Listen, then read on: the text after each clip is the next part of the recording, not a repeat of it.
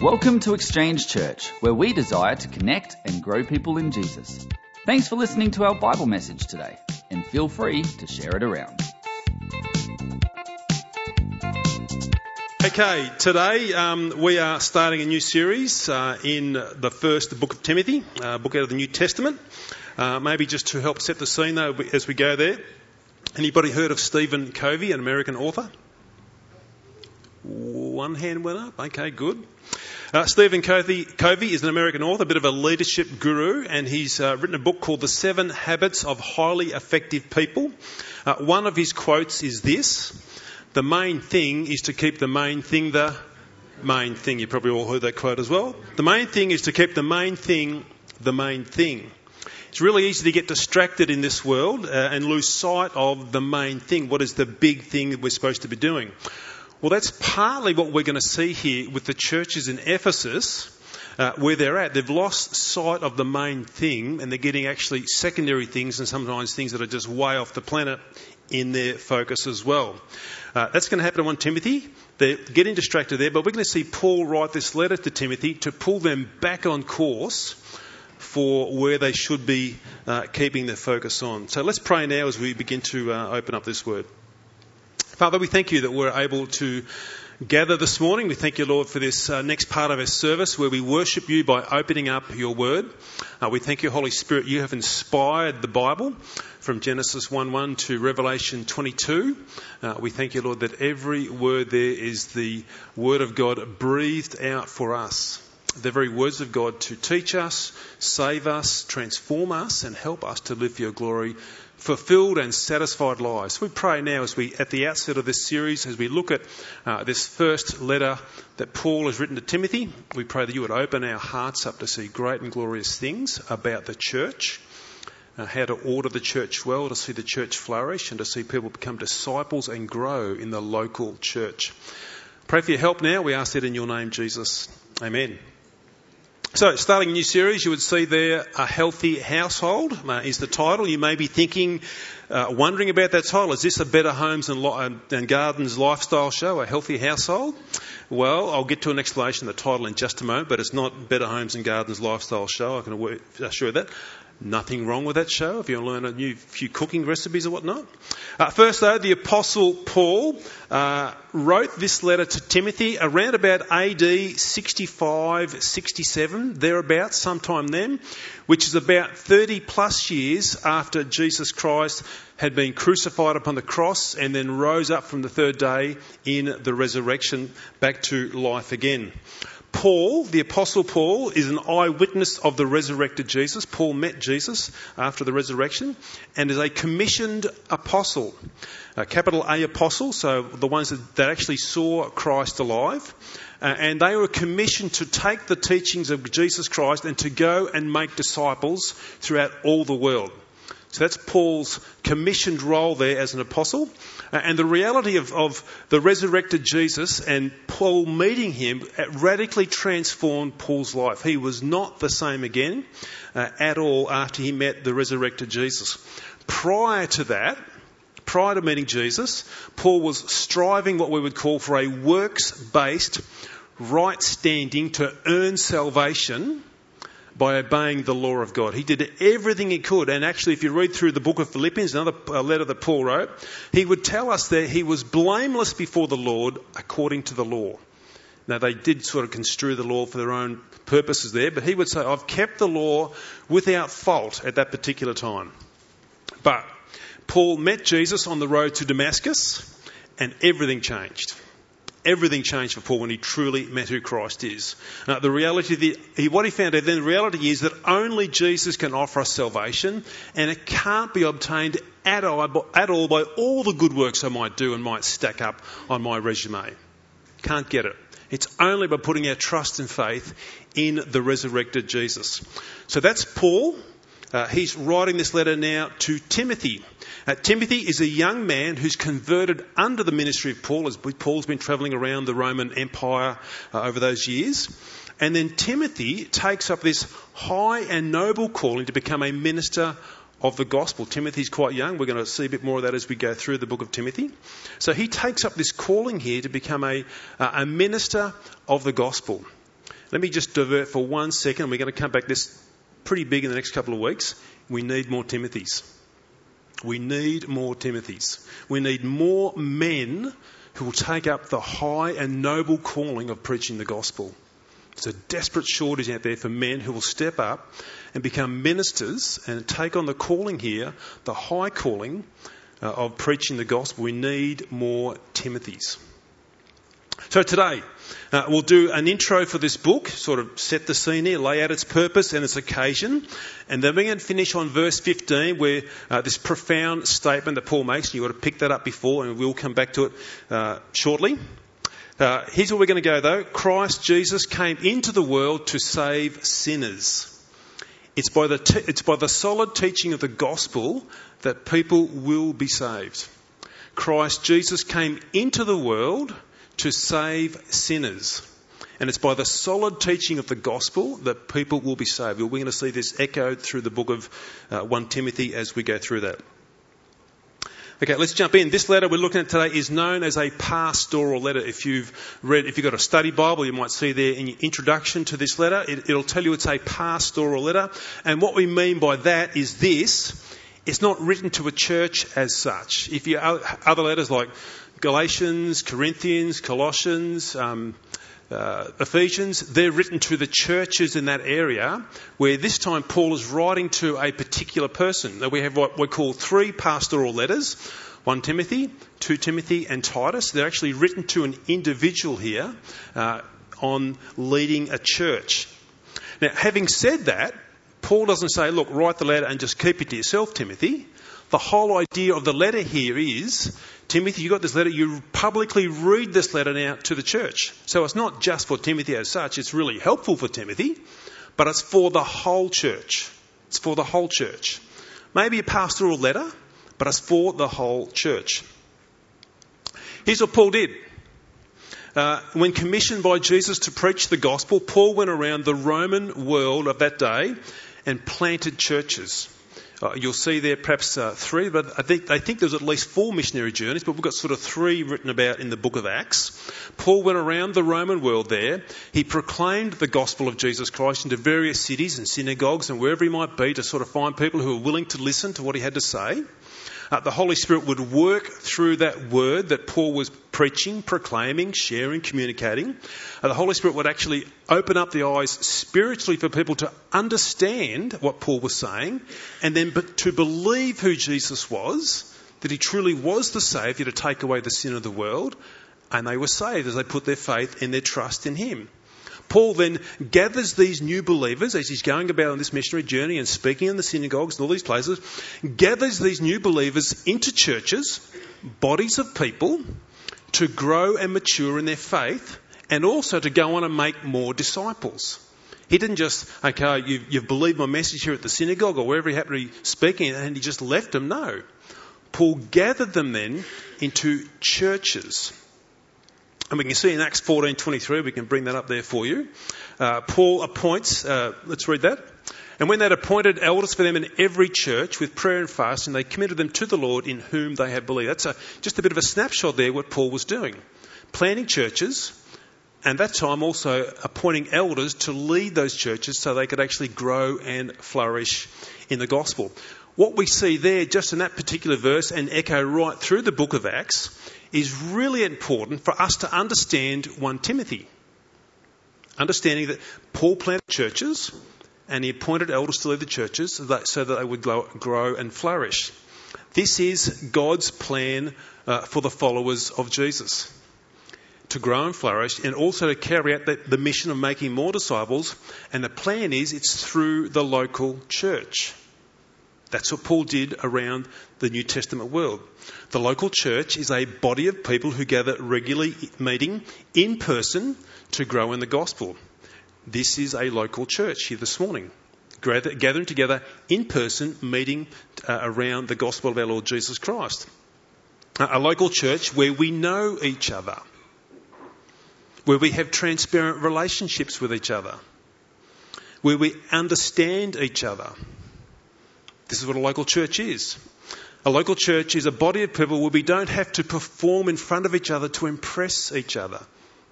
That, a local church is not about that. It's not about trying to impress people. It's not about trying to perform to you know, make myself look bigger or better in front of people. That's not what the local church is about. We don't have to perform that way. We just come as we are. The local church is made up of people who understand that each of us is broken. We're all broken. And each of us is a work in progress. We're not there yet. We're still getting there. So we don't need to perform. Each of us also understands that the Holy Spirit's working inside of us, being renewed and changed and transformed into the image of Jesus. That's the local church. We understand that the local church is where the Spirit, the Holy Spirit, uses our relationships with each other to bring out the best in us, to be encouraged by that, and to praise Jesus when we see that stuff happening in our lives. But it's also at the same time where the Holy Spirit refines the worst of us in our sinful brokenness that comes out in these relationships as well to refine that from us as well. So it's, it's the good and the bad. And, the, and God uses the church, the local church, gathering together to do that. This is God's plan and purpose. It's the local church. The Bible knows nothing of internet church or online church. That's not local church. Now, we were pushed in there a few years ago through COVID when we couldn't meet. Okay, we, we, sort of said, well, this is church. Well, it sort of was church, but it really wasn't church. This is church gathered together. So if, if someone said, I do church online, no, that's not what the Bible teaches. There's no such thing as internet church. Having said that, though, we do record our sermons. And we do actually sometimes occasionally record the whole service as well. And we do that because some people are sick or ill and they just can't be there. So we give that as a resource where they can still be up to speed with where we are in the teaching of the Bible. And we use it also because sometimes people think, I wonder what happens inside that senior citizens' rooms at 10 o'clock on Sunday morning. Well, they can go to a website and they can click on it and they actually get to see a bit of a service. So it's got some advantages, but that's not church, what's happening online via YouTube. It's a recording of what we do. A local church is where we serve Jesus and each other and the local community around about us with the gifts and talents that Jesus has given to us. A local church is a place to serve and to be blessed in that serving Jesus and others as well. It's a place of blessing as we learn to serve. The local church always has been and always will be God's people gathering together in person to grow in the gospel and keep carrying out the mission of the gospel. Let me say this lovingly. If you think that you can grow as a follower of Jesus and not be connected to a local church, you're sadly mistaken. It won't happen. You'll be stunted your version of church will be confined really in your own imagination. You will not be with other people rubbing up shoulders against them and being refined by those people. So if you think you can grow as a follower of Jesus and not be connected to a local church, it's not going to happen. Sadly, you're mistaken if you're thinking that way. Paul writes this letter to Timothy to help set the local churches in order to give them some organised structure as they grow. A church is planted, as Paul planted a church, and that church then, by God's grace, it begins to grow. It's a bit like exchange planted just over 13 years ago. Our 14th year, we're clicking into that in, in April. Uh, about 20 people were sort of coming for that first year. Uh, and here we are now. We're sort of at the fun, exciting times. It's relatively easy when it was 20 people. It was, you know, pretty organic and just happened. But here we are now today, probably 100 plus here, but there's probably 150 would call Exchange Church home. It needs a bit more organising now. It needs a bit of structure. So we, we want to do that because we want to love and nurture people really well in the gospel. We can't sort of just do it off the back of a cigarette packet, if you know what I mean. Does anybody know what that saying means? You write a little plan on the back of the cigarette packet, and that's how you do it. I mean, probably not. Yeah. But I don't smoke, okay? I don't smoke. Just in case you were thinking about that. Just saying. Just saying. I better change it though. We put plans and we put structure and we put organisation in place. Now, structure is not a bad thing unless it becomes the main thing. if the church is all about its structure and all about its order and all about its processes, well, okay, we're losing the focus then. But order and structure and processes that actually support the main thing is good. It's efficient. Paul is writing to Timothy to make sure that order and structure are in place to aid the growth of the gospel in Ephesus. Now, it's not in chapter 1, but we're going to skip across to chapter 3, and really this is going to encapsulate like the theme of 1 Timothy. Have a look here in 1 Timothy chapter 3, 14, 15. Paul says to Timothy, I hope to come to you soon. So he's away somewhere. I hope to come to you soon, Timothy. But I'm writing these things to you so that, here's why I'm writing these things to you, Timothy. If I delay, you may know how one ought to behave in the household of God, which is the church of the living God, a pillar and buttress of the truth. So Timothy's telling us there, I'm uh, sorry, Paul's telling us here, this is why I'm writing this letter to Timothy. This is how one should behave. This is where right order and structure is in the household. I'm writing this for you, Timothy, so you understand what is the right behaviour or the right order or the right structure you can put in place for the church. That is the theme of, uh, of, this letter here from Paul to Timothy. Now, he, look at that picture there. Here, Paul pictures the church as a household. Uh, and we're sort of leaning back to our sermon series title here, A Healthy Household. What is a household? What is that image there? Well, it's, it's the picture like of a family home, isn't it? The household. That's what the church is. It's the family of God. It's a spiritual family. Not so much a blood family where we're related by blood, but we are related by the blood of Christ. It's a spiritual family. God saves us.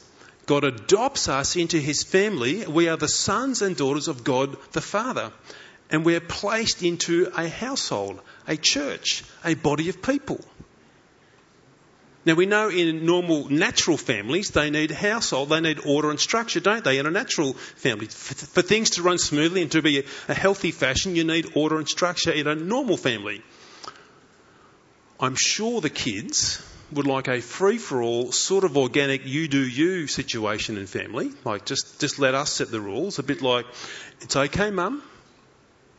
I'll work out the best time for me to go to bed, says the six year old. Hmm. You wouldn't say that, would Audrey? No, good, I like that. Good response. Mum and dad are each side of you there. Or, it's okay, dad. I can manage the iPad. I know when to switch it off. I know when enough's enough, says the eight year old. That's not going to happen, is it? It'll only switch off when the battery runs out, but then you'll probably go and plug it back in the power button and keep going. It doesn't happen like that. We know that in a natural family, you've got to have order and structure for it to run, run efficiently and be healthy.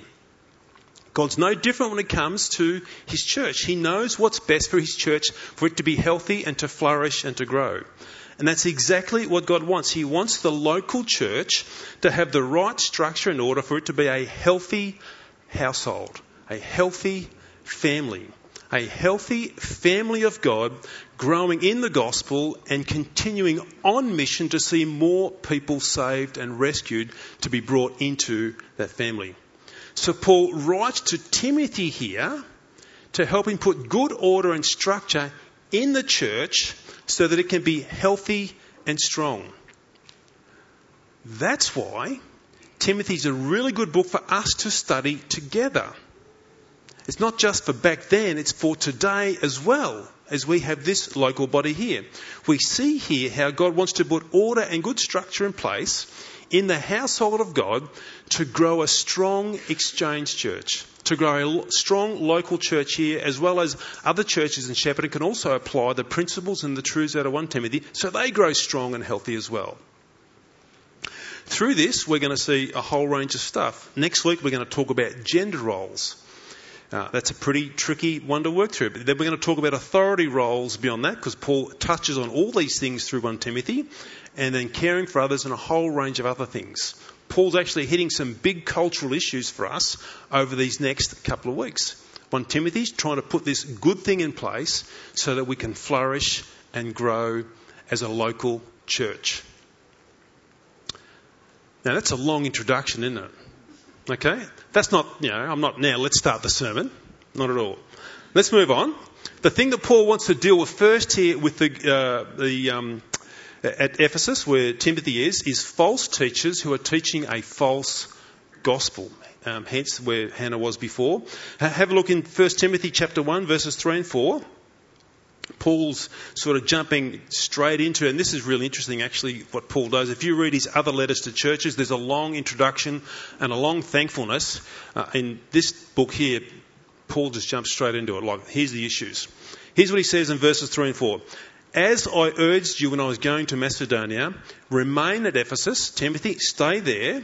So, what are you going to do, Timothy? So that you may charge certain persons not to teach any different doctrine. Timothy, you're the man who's in charge here at Ephesus. Now, there's more than one church in Ephesus when, when this is written. There's probably, they believe, maybe up to four or five house churches. And when we think of house churches, don't think of maybe two or three families getting together. It's quite conceivable that maybe between 100 to 200 people were gathering together in these house churches. They actually had a courtyard. If everybody stood up, you could probably nearly fit uh, 200 people into those households. So don't just think, oh, 20 people, three or four families. No, this is 100 to 200 people gathering in these house churches. So he says there again, that you may charge certain persons not to teach any different doctrine, nor to devote themselves to myths and endless genealogies which promote speculations rather than the stewardship from God that is by faith. It's going wrong in Ephesus. They're not keeping the main thing the main thing. They're getting caught up in all these other, some of them would say were fringe things or peripheral things, and some aren't even on the radar at all. That's what's happening here in Ephesus. And Paul, uh, Paul's saying, charge them, tell them, Stop it. Don't do that. There's teachers there who are false teachers who are getting around the churches in Ephesus teaching another gospel, a false gospel. They're getting carried away with all sorts of myths and stories of no consequence and making that the main thing of what they teach uh, in their gatherings on Sundays. And they did actually gather on Sundays. They gathered on the uh, first day of the week, on the Lord's Day, which is the Sunday.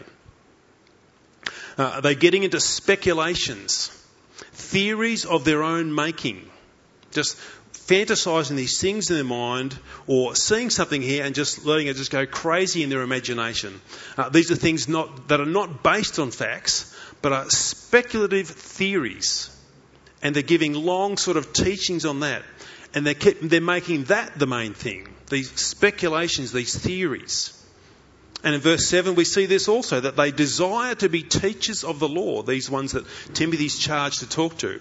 But they've got no idea what they're talking about, Paul says. They have no idea what they're talking about. They're supremely confident about what they're saying, but they've got no idea what they're talking about when they try and talk about the law. And they, they spruik it out so confidently, so smoothly, says Paul. But still, his words, they've got no idea what they're talking about. And people are buying into it. Some of the people attending these house churches, that sounds good. I'll, I'll have some of that. And Paul's saying, no, no, they're, they're missing the boat with this. It's a false gospel leading people up a garden path to a dead end, he would say.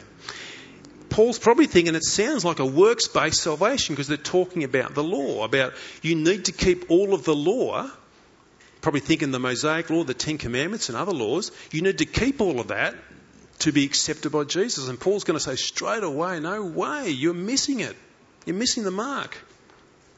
And Paul tells us in verses 8 and 10 there that the law is primarily there to reveal to us our sinful condition. And we listed a whole range of things there that the law is for those people who carry out those things. The law can't possibly save us. You can go back to some of Paul's other writings, and he says it's impossible for us to keep the law. Our hearts are sinful, our hearts are broken. We can't do that. The law will never save us. And that's not the gospel that Jesus gave us about keeping the law. That's not the gospel that Jesus taught Paul. It wasn't about that at all. It's a false gospel. So Timothy's charge there by Paul, tell them to stop it. Tell them to stop doing this. Because a false gospel will only do this. It'll bring no order and no good structure to the church. A false gospel will save nobody, and a false gospel will grow nobody in Christ. It won't happen. A false gospel will not truly grow a church. You may grow numbers with a false gospel. You might get lots of people coming in the door because you're saying all these really nice, smooth things. But you're not truly growing disciples of Christ who are believing in Jesus and putting their trust in Him entirely. The only thing a false gospel will do is deceive people into a false sense of security with no heart change whatsoever. They'll end up believing lies and they'll just believe themselves into a false sense of security. That's not what God wants for the local church. God desires that the local church have order and structure around, centered on, the rock solid truth of sound doctrine as revealed in the gospel. You'll hear that word a bit through 1 Timothy because Paul's going to hammer away at this and say, we've got to get this right. We can't have people believing in lies that will not save them. It's the gospel that saves. It's the gospel that grows us. It's the gospel at the end of the day that makes the household of God healthy and grow strongly. Now you might be asking the question, what's the gospel? Well, Paul follows us on. He actually gives us here a really succinct picture of the gospel. He actually talks about his own testimony here for the remaining part of this first chapter. And he actually highlights for us the true gospel and how it works in our hearts. And he points to this mainly in verse 15. So have a look in verse 15, where he says this uh, This saying is trustworthy and deserving of full acceptance that Christ Jesus came into the world to save sinners, of whom I am the foremost, Paul says. Timothy, you can trust this statement. It deserves full and total acceptance, Timothy. Christ Jesus came into this world to save sinners, of whom I am the foremost, Paul says.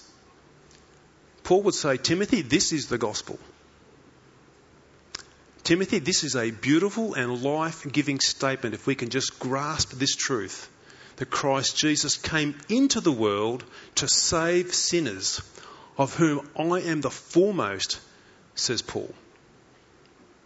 As we said before, before uh, Paul met Jesus, he claimed to be blameless in the law. Before God, he thought he was blameless. In his own contorted and twisted way, Paul wouldn't have seen himself as a sinner. Not in the slightest. He would say, I'll just bring it into our terms, I go to church every week, Paul would say. He would also say, I, I put a few dollars in the offering as well. I do that too. And I help out my next door neighbour, and whenever she or he needs a hand, I'm straight over the fence and I'll help them out. I do that. And I generally keep my nose out of trouble, Paul would say. I'm not a sinner. Paul thought he was a really, really, really good person by his own measurements. That was until he truly met Jesus, the Son of God, on that road to Damascus.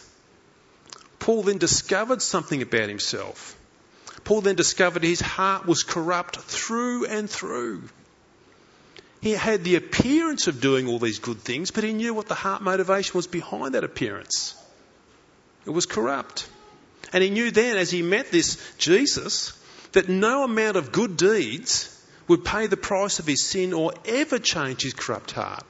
It might appear nice in front of other people, but it was never going to pay the price of his sin or change his corrupt heart. You see, today, as we think about what Paul's saying here, that Christ came to save sinners, we need to think there's actually two types of sinners today. There are those who, who don't think they're sinners. They think that they're not that bad when they compare themselves to others. But we know the Bible tells us and clearly states to us that every single person comes into this world with a sinful heart. It's inclined away from the Lord, not towards the Lord. It's inclined away from the Lord. Every person born in this world has an inward disposition, an inward attitude, an inward sort of bent on life, which is antagonistic towards God, which is actually, the Bible say, as an enemy to God. God wants me to do this, and I just go the other way. That's the inward disposition of every single human being born into this world. take stock of your own thoughts sometimes when you do good things, perhaps kind actions for other people. Think like this. Or do you think like this as you're doing this kind action for your neighbour over the fence?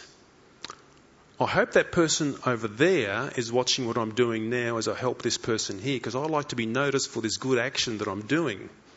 I just, little thought that zips through my mind if I'm helping. I hope that person over there sees what I'm doing and thinks I'm a really good person for helping them out. What is that?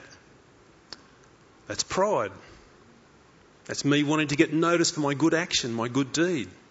Nothing wrong with doing the good deed. But when that thought comes through my mind that I hope I get noticed for doing this, I hope out of the corner of my eye I can see that neighbour there and I hope they're seeing me do this, it's reflecting pride in my heart here at this point in time that I'm trying to inflate me. That shows us there the corruption of our own hearts. Even in doing a good deed, we're hoping to be noticed by someone else for doing that. And when it's like that, we're a bit like Paul. We think we're okay. We, we deceive ourselves. But we're still sinning.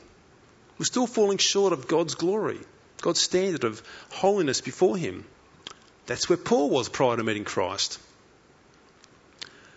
Two types of sinners. The other type of sinners are those who know that they are sinners. But that God would never accept them because they're just too far gone. They've just done too much rough stuff in their life. And God would never come after them. Well, this verse from Paul is especially helpful for those who think they're sinners or who know they're sinners and they're too far gone in their own minds. What does Paul say in that verse? Paul says, I'm the foremost sinner. I'm the worst of all sinners, Paul says. I'm the chief of all sinners, Paul says. He actually could say, I'm the lead sinner of all sinners, Paul could say. If you want to see somebody who's a sinner, look at me, Paul would say. That's me. That's where I am. What did Paul do? Paul went about in the name of God persecuting followers of Jesus. So, in God's name, thinking he's doing a service for God, he's going out and carrying out all sorts of carnage. Have a look in verse 13. He says there at the start, Though formerly I was a blasphemer, a persecutor, and an insolent opponent. That's not going to go well in your CV, is it, if you're applying for a job? He, he's just being real about himself. He was insolent. He was brazen, bold, and brash, opponent of God, opposing God. As he made a mockery of Jesus and actually killing some of Jesus' followers. Now, he goes on to say that he acted in ignorance and unbelief, but that's, he realised then he was sinning against the Lord. A blasphemer, a persecutor, and an insolent opponent. But Jesus came into the world to save sinners. He saved me, says Paul, the worst of all. Not because of anything Paul had done, or could do, or could ever do, or who he was, because he was the worst person there. He's already told us who he is, not because of Paul at all.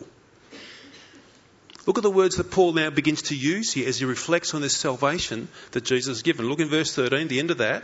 But I receive mercy. And he follows on in verse 14. And the grace of our Lord overflowed for me with faith and love that are in Christ Jesus. Grace, love of the Lord. Verse 16 again, he says, But I receive mercy. Nothing to do with Paul in trying to earn his way or impress his way or make his way there. It's about mercy and it's about grace and it's about love.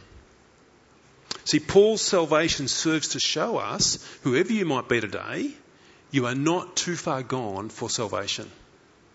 Don't ever think the bus has left and I'm not on it. It's too late. Todd, if you only knew what I've been up to. Todd, if you only knew the disgraceful things that I've done and I've thought towards others. Todd, if you only knew what my life has got hidden in those back recesses that nobody else knows about. If you only knew, Todd, about the hatred and the bitterness that flows out of my heart, both out of mouth and word, how vile it's been, and even in the moment when I've been filled with hatred and bitterness towards others, how I couldn't have been more proud of myself in the way I paid out those people.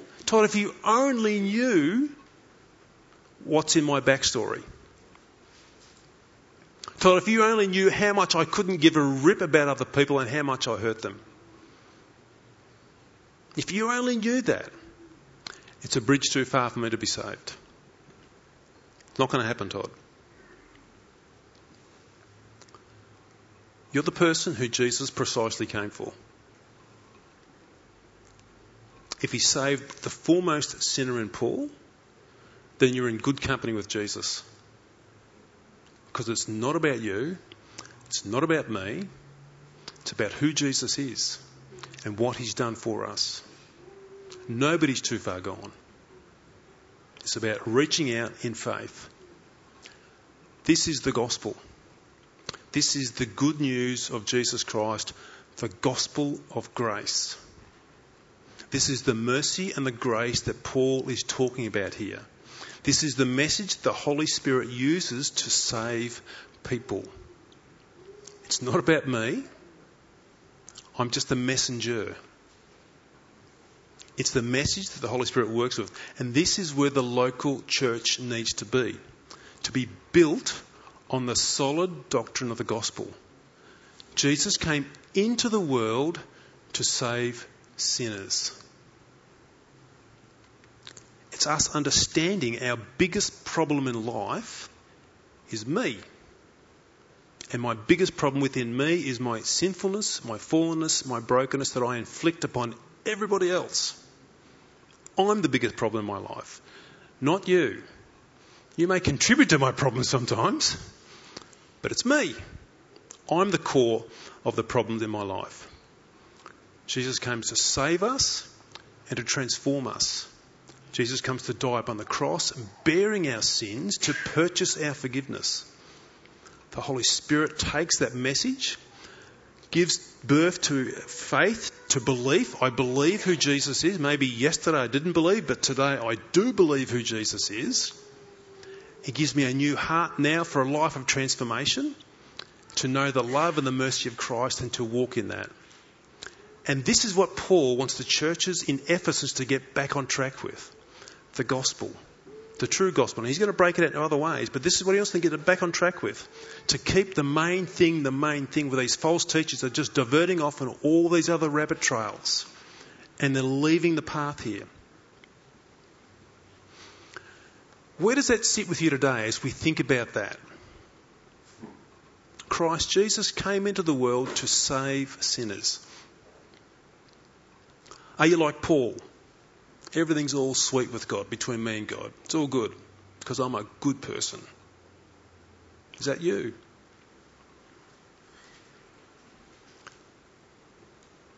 What do you think? No, the boat sailed. It's too late for me. I'm too far gone. Jesus would never want a person like me. Are you thinking like that? I want us to stop now.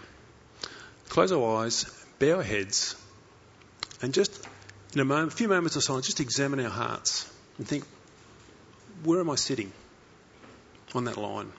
Where am I sitting? Let's take a few moments to do that now.